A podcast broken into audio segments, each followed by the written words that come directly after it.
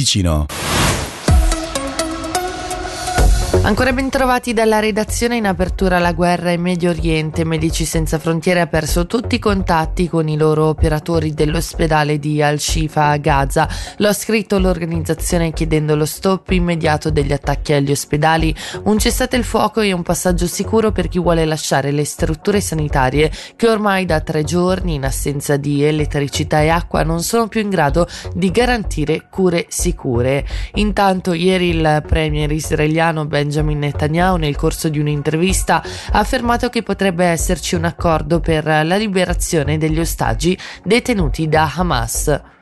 La Germania raddoppia il suo aiuto militare all'Ucraina per il 2024. La fornitura di materiale bellico verrà così portata a 8 miliardi di euro con una decisione che sarà formalizzata in un voto di commissione alla Camera dei Deputati giovedì prossimo. Ricordiamo che dall'inizio dell'invasione russa la Germania è stata uno dei principali sostenitori di Kiev e ha fornito all'Ucraina circa 22 miliardi di euro sotto forma di aiuti umanitari, finanziari e militari.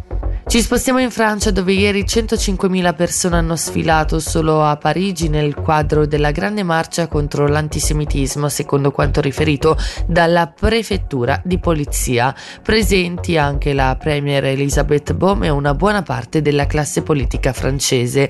Simili manifestazioni contro l'antisemitismo si sono tenute in oltre 70 città di Francia, tra cui Nizza, Strasburgo e Lione, e hanno mobilitato in totale 180 62.000 persone.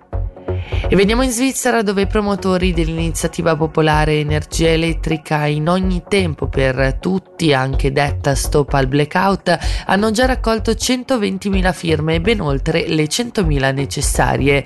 Il testo spiega che l'approvvigionamento di energia elettrica in Svizzera non è più garantito e che senza energia elettrica l'economia e la società si fermeranno completamente. Questo chiede quindi che la Svizzera deve garantire con urgenza un approvvigionamento approvvigionamento di energia sicuro, indipendente e rispettoso del clima e dell'ambiente. E ora veniamo in Ticino per le previsioni del tempo. Oggi al sud è abbastanza soleggiato con temperature fino a 13 gradi.